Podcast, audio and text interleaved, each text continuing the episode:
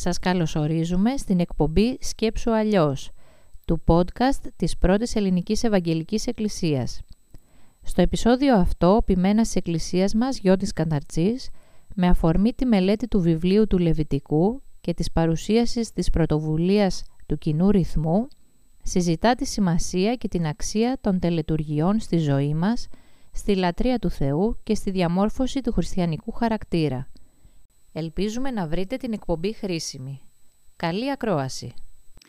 Στο σημερινό μας επεισόδιο θα ήθελα να ασχοληθούμε με ένα στοιχείο που το συναντούμε έντονα μέσα στο Λεβιτικό, στο βιβλίο αυτό της Παλαιάς Διαθήκης. Μάλιστα είναι ένα από αυτά τα πράγματα που κάνουν αυτό το βιβλίο ένα δύσκολο βιβλίο και ένα βιβλίο το οποίο α, γεννά πάρα πολλά ερωτήματα όταν το μελετούμε και το διαβάζουμε. Αναφέρομαι στις τελετουργίες που συναντούμε μέσα σε αυτό το βιβλίο στα περισσότερα κεφάλαια του, ιδιαίτερα στο πρώτο μέρος του βιβλίου ε, έχουμε μια ολόκληρη σειρά από περιγραφές, από τελετές, τελετουργίες, το πώς κάνεις τη θυσία, το τι πρέπει ακριβώς να κάνεις, με κάθε λεπτομέρεια και ε, όλα αυτά ε, μας φαίνονται κάπως. Ιδιαίτερα πρέπει να παραδεχτούμε εμείς οι Ευαγγελικοί, οι διαμαρτυρόμενοι, έχουμε μία αλλεργία, μία ε, εγενή καχυποψία στις τελετουργίες, καθώς συχνά ταυτίζουμε τις τελετουργίες, με, την τελετουργία με την τυπολατρεία. Θεωρούμε λοιπόν ότι είναι κάτι το τυπικό, κάτι το εξωτερικό, ε, κάτι που επειδή το επαναλαμβάνουμε δεν έχει έτσι ε, σημασία, ψυχική και ουσιαστική και αντίθετα πολύ συχνά ταυτίζουμε το αυθόρμητο με το αυθεντικό, με το γνήσιο. Θα ήθελα όμως να σκεφτούμε λίγο πιο προσεκτικά το όλο θέμα των τελετουργιών, όπως το συναντούμε μέσα στο Λεβιτικό, και να προσπαθήσουμε να δούμε ε, με ποιον τρόπο αφορά εμάς και την ζωή μας. Ίσως ε, μέσα από την μελέτη αυτού του βιβλίου του Λεβιτικού και την αντίληψη που αυτό μας παρουσιάζει για την έννοια των τελετών και των τελετουργιών, ίσως να ε, ανακαλύψουμε ένα στοιχείο το οποίο ε, το έχουμε χάσει ή στο οποίο δεν, έχουμε, δεν του έχουμε δώσει ε, την πρέπουσα σημασία. Να σκεφτούμε λοιπόν αρχικά για ποιον λόγο υπάρχουν οι τελετουργίες και ας αφήσουμε για λίγο το Λεβιτικό και να έρθουμε στην δική μας την καθημερινότητα καθώς και στην καθημερινή μας ζωή υπάρχουν ε, διαφόρων ειδών τελετές και τελετουργίες, ρουτίνες αν θέλετε που τις επαναλαμβάνουμε ή τυπικά τα οποία τα επαναλαμβάνουμε και τα συσχετίζουμε με κάποιες συγκεκριμένες δραστηριότητες. Για παράδειγμα, μία τελετουργία πολύ συχνή είναι ο γάμος. Στον γάμο ε, η νύφη φοράει ε, άσπρο νυφικό, ο άνδρας φοράει κουστούμι, συνήθως υπάρχει ένα τυπικό πώς μπαίνεις, τι λες, τι κάνεις, πώς βγαίνεις. Ε, και εδώ έχοντας κάνει δεκάδες, ίσως και εκατοντάδες γάμους, ε, πάντοτε γελάω με την αγωνία του γαμπρού συνήθως, που περιμένει την ε, νύφη και μου λέει πολύ συχνά ο γαμπρός «Για πες μου ξανά την σειρά, πες μου ακριβώς τι θα γίνει» και αυτό που πολύ συχνά του λέω είναι «Κοίταξε, μη στεναχωριέσαι, ό,τι και να γίνει από εδώ μέσα θα βγεις παντρεμένος». Αλλά νομίζω ότι καταλαβαίνουμε ότι υπάρχουν τελετουργίες στην ζωή μας. Ε, σκεφτείτε φυσικά μια άλλη τέτοια αντίστοιχη τελετουργία είναι η κηδεία. Έτσι υπάρχουν κάποια πράγματα τα οποία είναι αναμενόμενα, κάποια πράγματα τα οποία τα κάνουμε. Και μπορεί να υπάρχουν διάφορες και διαφορετικές παραδόσεις, ε, αλλά η κάθε μία από αυτές τις παραδόσεις έχει τη δική της τελετουργία, το δικό της ε, τυπικό. Σκεφτείτε τα γενέθλια. Και στα γενέθλια όταν τα γιορτάζουμε υπάρχει μία τελετουργία, έτσι. Υπάρχει ε, η στιγμή που βγαίνει η τούρτα, που συνήθως σβήνουμε τα φώτα, να έχουμε αναμένα κεράκια, που κάνουμε όλη ε, ησυχία, που τραγουδάμε το «Να ζήσεις Κωστάκι» ή «Χίλια χρόνια να ζεις», που σβήνει τα κεριά. Τώρα σκεφτείτε ότι αυτά που για μας είναι αυτονόητα, είναι τελετουργίες, τα κάνουμε χωρίς να δίνουμε και πάρα πολύ σκέψη στο γιατί πρέπει να τα κάνουμε, φανταστείτε ότι σε κάποια άλλη κουλτούρα θα φαινόντουσαν εντελώς ανόητα. Ε, ένα κλασικό παράδειγμα ε, είναι κάποιος ιεραπόστολος πήγε στην ε, Κίνα και ε, παρατήρησε ότι πηγαίνανε ένα μπολ με ρύζι στους νεκρούς, στους τάφους των νεκρών. Και ε, σχεδόν σαρκαστικά είπε κάποιον «Καλά, γιατί τους πάτε ρύζι, πιστεύετε ότι θα το φάνε» και εκείνος που ήταν έξυπνος και είχε ζήσει και στη Δύση, ο Κινέζος, το απαντάει ε, «Να σε ρωτήσω κάτι, εσείς γιατί τους πάτε λουλούδια, γιατί θα τα μυρίσουνε» ε, Με άλλα λόγια, ε, μπορείς να καταλάβεις ε, την τελετουργία, τις τελετουργίες που καθημερινά ή τακτικά στην ζωή μας έχουμε, ε, αν τις δεις από μία απόσταση. Γιατί πολλές φορές επειδή τις κάνουμε κάθε μέρα και α, τις έχουμε συνηθίσει, δεν τις αντιλαμβανόμαστε. Η ζωή μας είναι γεμάτη από τελετουργίες. Τώρα, ε, τι δηλώνουν αυτές τις τελετουργίες, πού χρησιμοποιούμε αυτές τις ε, τελετουργικές πράξεις, αυτά τα τυπικά; Συνήθως ε, σχετίζονται με κάποια συμβάντα ή με κάποια γεγονότα, με κάποιες μέρες ε, που θέλουμε να τις διακρίνουμε. Συνήθως η τελετουργία ε, έρχεται να υπογραμμίσει κάτι που το θεωρούμε σημαντικό. Έτσι, η, η επέτειος που πρέπει να κάνεις και υπάρχουν αναμενόμενα πράγματα που κάνεις. Θέλεις μια κάρτα ή ε, εύχεσαι στην γυναίκα σου, η επέτειος του γάμου. Εύχεσαι στη γυναίκα σου, κάνεις ένα δώρο, βγαίνεις έξω για φαγητό. Α, ε, όλα αυτά λοιπόν ε, δηλώνουν ότι κάτι για σένα έχει σημασία, μεγάλη σημασία. Η τελετουργία λοιπόν είναι ένας τρόπος ο οποίος παίρνει κάτι και το μεταφέρει από την σφαίρα του κοινού, δηλαδή αυτού που είναι το τετριμένο, το συνηθισμένο, το απλό, το δεδομένο και το μεταφέρει στην σφαίρα του σημαντικού. Ο τρόπος λοιπόν με τον οποίο αναδεικνύουμε την σημασία κάποιας μέρας, κάποιου συμβάντος. Σκεφτείτε την τελετή της αποφύτησης. Όσοι στην Ελλάδα βέβαια πρέπει να παραδεχτώ ότι η αποφύτισή μου από την Πάντιο που σπούδασα κοινωνιολογία ήταν τραγική. Μας μαντρώσανε και βρήκαν κάποιον να κάνει ε, μία, τον όρκο, τέλος πάντων ήταν λίγο τραυματική εμπειρία, αλλά ε, η αποφύτισή μου από το βιβλικό κολέγιο, η αποφύτισή μου από τα, τα, στα πτυχία που έκανε στην Αμερική, έτσι ιδιαίτερα στην Αμερική υπάρχουν εκεί ορχήστρες, πράγματα, φοράς ένα συγκεκριμένο ρούχο, ε, ε, παίρνεις το κορδόνι από τη μία πλευρά του καπέλου και το περνάς από την άλλη πλευρά, ιδιαίτερα όταν κάνεις μεταπτυχιακό, σου βάζουν στο ρούχο σου επάνω τέλος πάντων ένα διακριτικό. Υπάρχει μια ολόκληρη διαδικασία, μια τελετουργία. Γιατί, επειδή ε, ε, σημειώνει και δηλώνει το τέλος μιας ε, περίοδου σπουδών, ενός κόπου, είναι μια επιβράβευση. Τώρα, σας κούρασα. Τα είπα όλα αυτά για να πω ότι η, η ιδέα της τελετής και της τελετουργίας είναι μέσα στην ανθρώπινη φύση. Ε, και ξαναλέω, ένας από τους βασικούς σκοπούς που επιτελεί είναι η, η διάκριση κάποιου συμβάντος από την σφαίρα του κοινού και του τετριμένου στη σφαίρα του σημαντικού. Τώρα, ερχόμενοι στο βιβλίο του Λεβιτικού, παρατηρούμε ότι οι τελετουργίες, οι περισσότερες τελετουργίες που περιγράφει έχουν να κάνουν με την λατρεία του Θεού. Τυχαίο.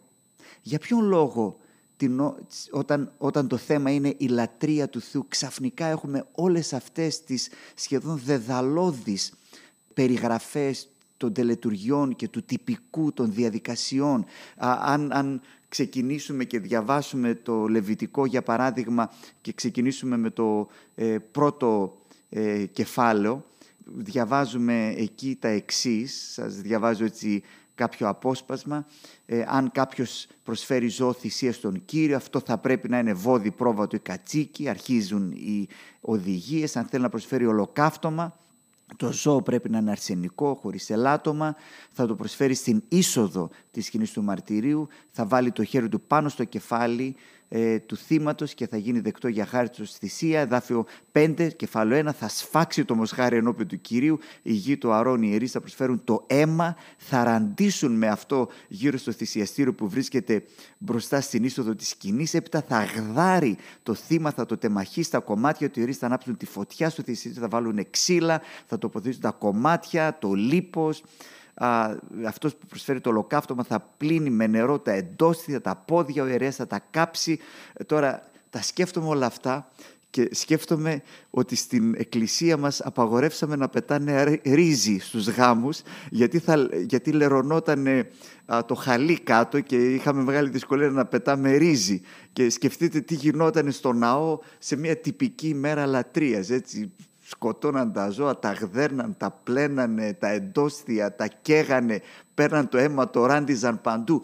Ε, πολύ μπελάς, έτσι, πάρα πολλά πολύπλοκα πράγματα, το πώς πρέπει να το κάνεις, τι πρέπει να το κάνεις, πολύ φασαρία. Γιατί η λατρεία να μην είναι, βρε παιδί μου, κάτι πιο απλό, έτσι, να κάνω την προσευχή μου έτσι από μέσα μου και να τελειώνει η ιστορία.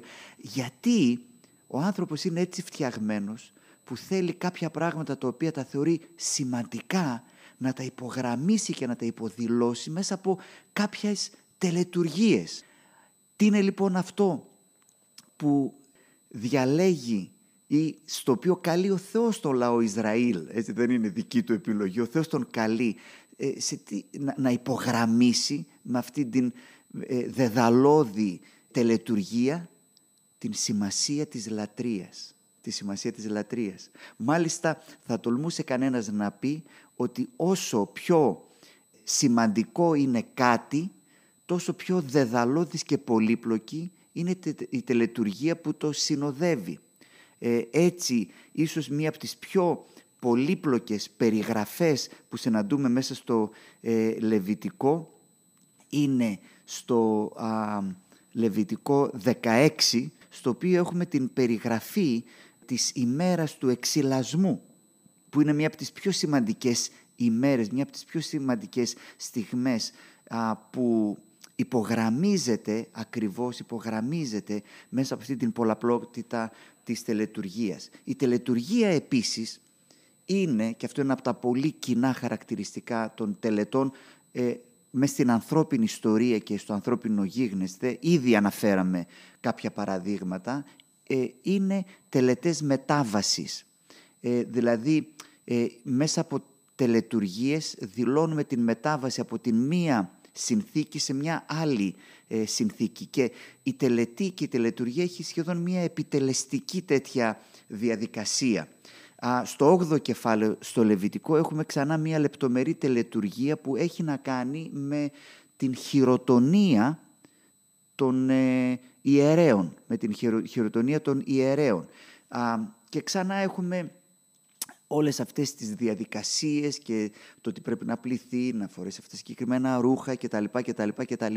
Και βέβαια ξανά εμείς που πολλές φορές, ξαναλέω, ιδιαίτερα μέσα στην διαμαρτυρόμενη παράδοση, που έχουμε έτσι μία αλλεργία και μία δυσπιστία και δυσθυμία προς τις τελετουργίες, λέμε τώρα τι τα χρειάζεται, έτσι πολύ τυπολατρικά όλα αυτά και αν δεν γίνουνε τι έγινε.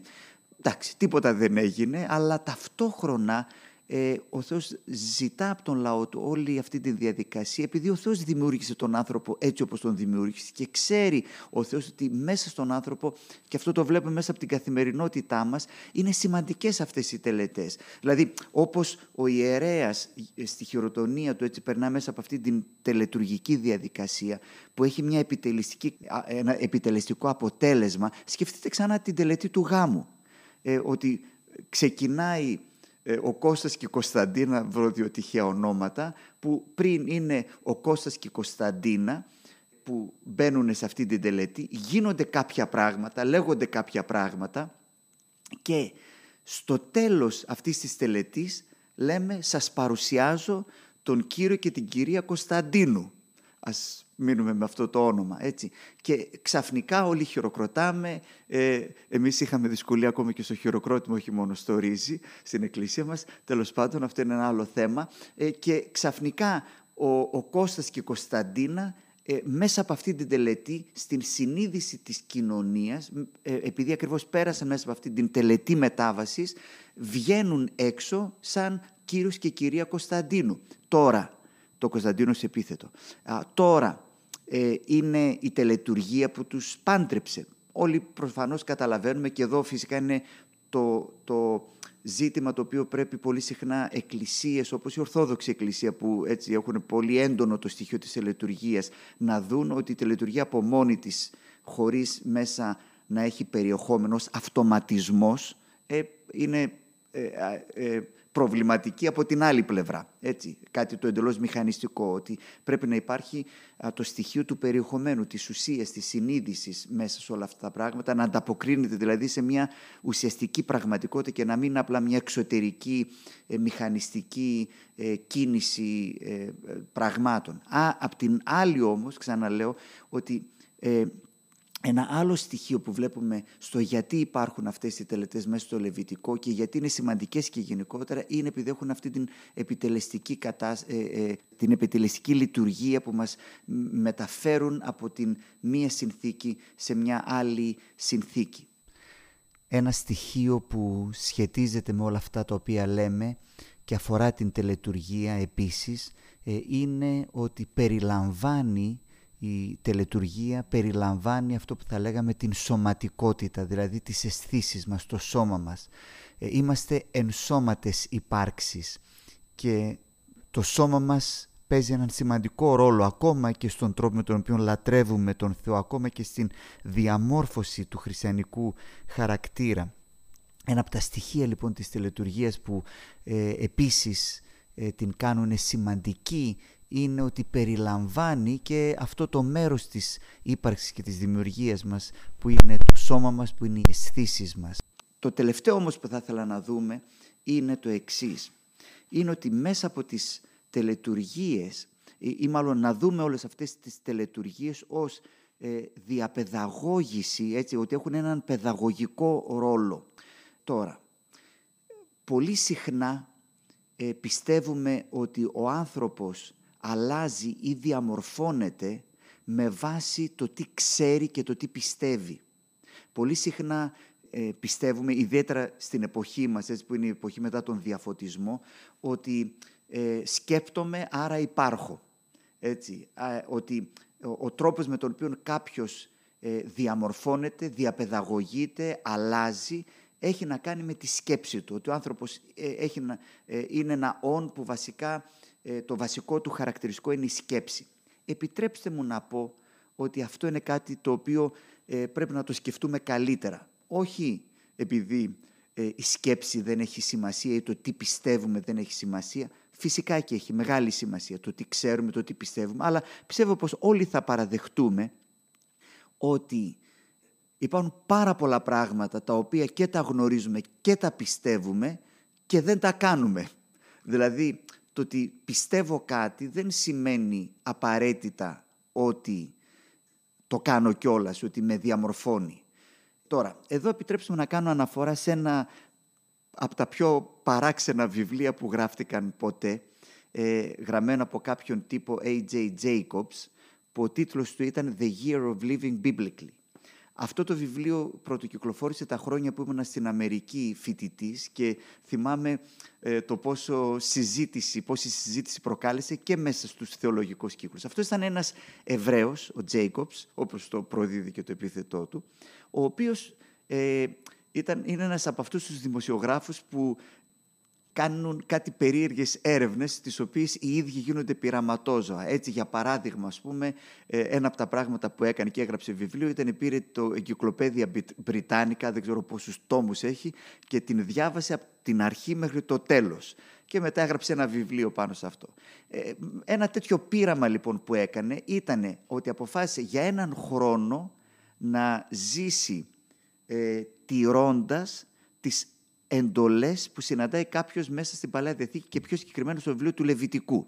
Τις πήρε λοιπόν, τις κωδικοποίησε, διάλεξε, μάλλον έβγαλε έξω αυτές που μπορεί να τον στέλνανε και στη φυλακή, ε, κράτησε αυτές που μπορεί να τον οδηγούσαν στο τρελοκομείο, να το θεωρούσαν τρελό. Αυτό το κράτησε, δηλαδή δεν κουρεύτηκε ποτέ του. Ε, Τέλος πάντων, δεν θέλω να, να πω σε πολλές λεπτομέρειες.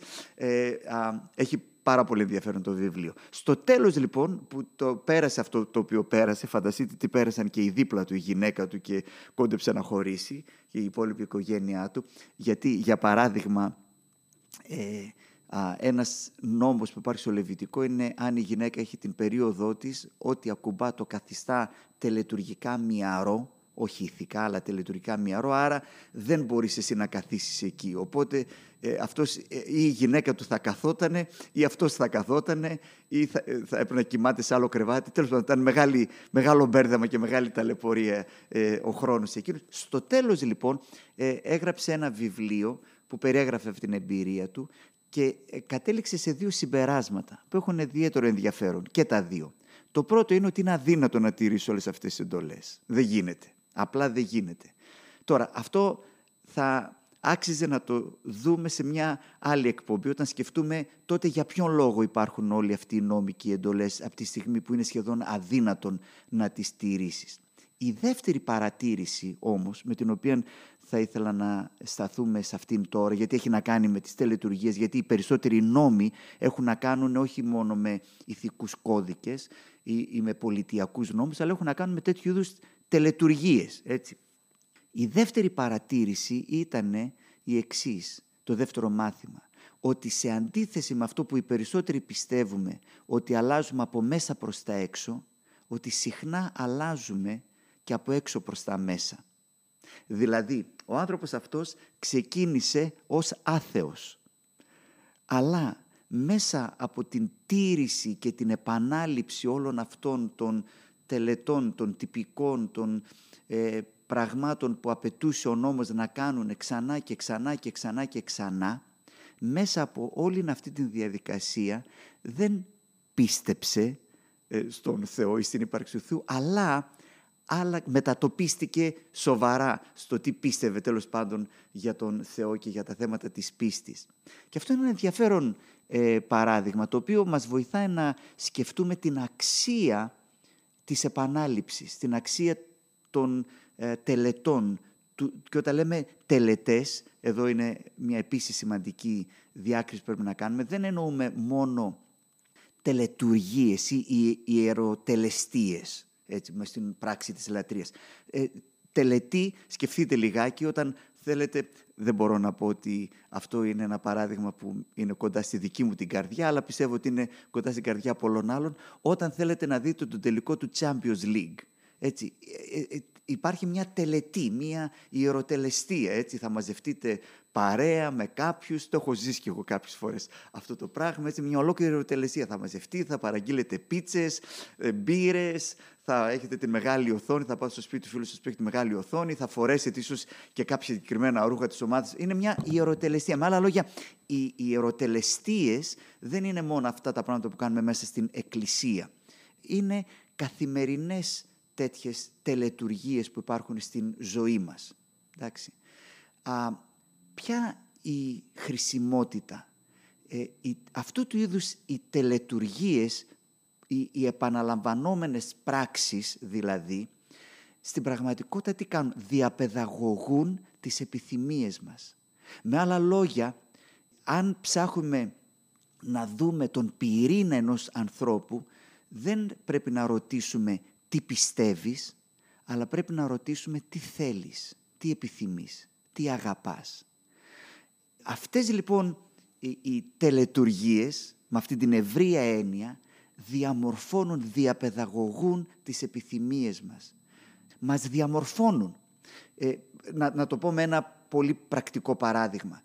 Το να διαβάσεις ε, το βιβλίο του κώδικα οδικής κυκλοφορίας, έτσι, όταν πας να πάρεις δίπλωμα, να τα ξέρεις απ' έξω και ανακατοτά, έτσι, ό,τι έχει να κάνει με την οδήγηση, να έχεις παρακολουθήσει 45 βίντεο στο YouTube σχετικά με το πώς οδηγάς. Όλα αυτά είναι χρήσιμα, είναι καλά, είναι αναγκαία. Ε, αρκούν, όχι. Σκεφτείτε πώς ξεκινάς όταν οδηγάς. Όταν οδηγάς το μυαλό σου, προσέξτε την φράση, το μυαλό σου είναι εκεί. Έτσι. Ε, σκέφτεσαι την κάθε σου κίνηση. Τι πρέπει να κάνω, να βάλω μπρος, μετά σκέφτεσαι ότι πρέπει να κοιτάξω τον καθρέφτη, μετά πρέπει να αλλάξω ταχύτητα, μετά πρέπει να αλλάξω την άλλη ταχύτητα, πρέπει να προσέξω αυτό. Πρέπει... Όλη την ώρα σκέφτεσαι. Σκεφτείτε στον πρώτο καιρό όταν οδηγάς. Σκεφτείτε όμως ότι έχουν περάσει 10, 15, 20 χρόνια που οδηγάς. Ε, δεν ξέρω αν σε έχει συμβεί ποτέ αυτό Φεύγετε, ξέρω εγώ, από τη δουλειά σας, κουρασμένος, φουρκισμένος, έχετε χίλια δυο στο μυαλό σας, μπαίνετε μέσα στο αμάξι, ξαφνικά φτάνετε στο σπίτι σας και δεν έχετε συνειδητοποιήσει καν πώς φτάσατε από τη δουλειά στο σπίτι σας. Οδηγώντας είναι η απάντηση. Αλλά ούτε καν το σκεφτήκατε. Γιατί, γιατί πια ε, ε, η, η, η επανάληψη τι έγινε, έγινε αυτό που λέμε δεύτερη φύση, δημιούργησε μέσα μας κάποια άλλα δεδομένα, κάποιες άλλες συνθήκες. Αυτό λοιπόν είναι μια χρήσιμη εφαρμογή της λειτουργίας και επειδή ο Θεός μας έπλασε να είμαστε αυτοί που είμαστε, ο Θεός μας καλεί να αξιοποιήσουμε τέτοιου είδους εργαλεία ώστε να μας διαμορφώσει, να τον αφήσουμε Αυτόν μέσα από αυτά τα εργαλεία να μας διαμορφώσει στον χαρακτήρα τον δικό Του. Καθώς κλείνουμε, μην ξεχνάτε ότι ο πυρήνας του βιβλίου του Λεβιτικού είναι αυτή η φράση «Άγιοι γίνεσθε, καθώς και εγώ είμαι Άγιος». Το πώς θα μοιάσουμε στον Θεό. Ένα εργαλείο λοιπόν είναι ακριβώς και αυτή η, η εμπειρία, αυτό το βίωμα της επανάληψης, του ρυθμού, της τελετουργίας που αντί να το δούμε με καχυποψία ε, ως κάτι το τυπολατρικό, το μηχανιστικό, ας το χρησιμοποιήσουμε σωστά. Που πάει να πει ας το χρησιμοποιήσουμε ενσυνείδητα, με πίστη, με περιεχόμενο και ας αφήσουμε τον Θεό μέσα από αυτά τα δώρα να εργαστεί στην ζωή μας, ώστε να γίνουμε Άγιοι όπως Εκείνος είναι Άγιος.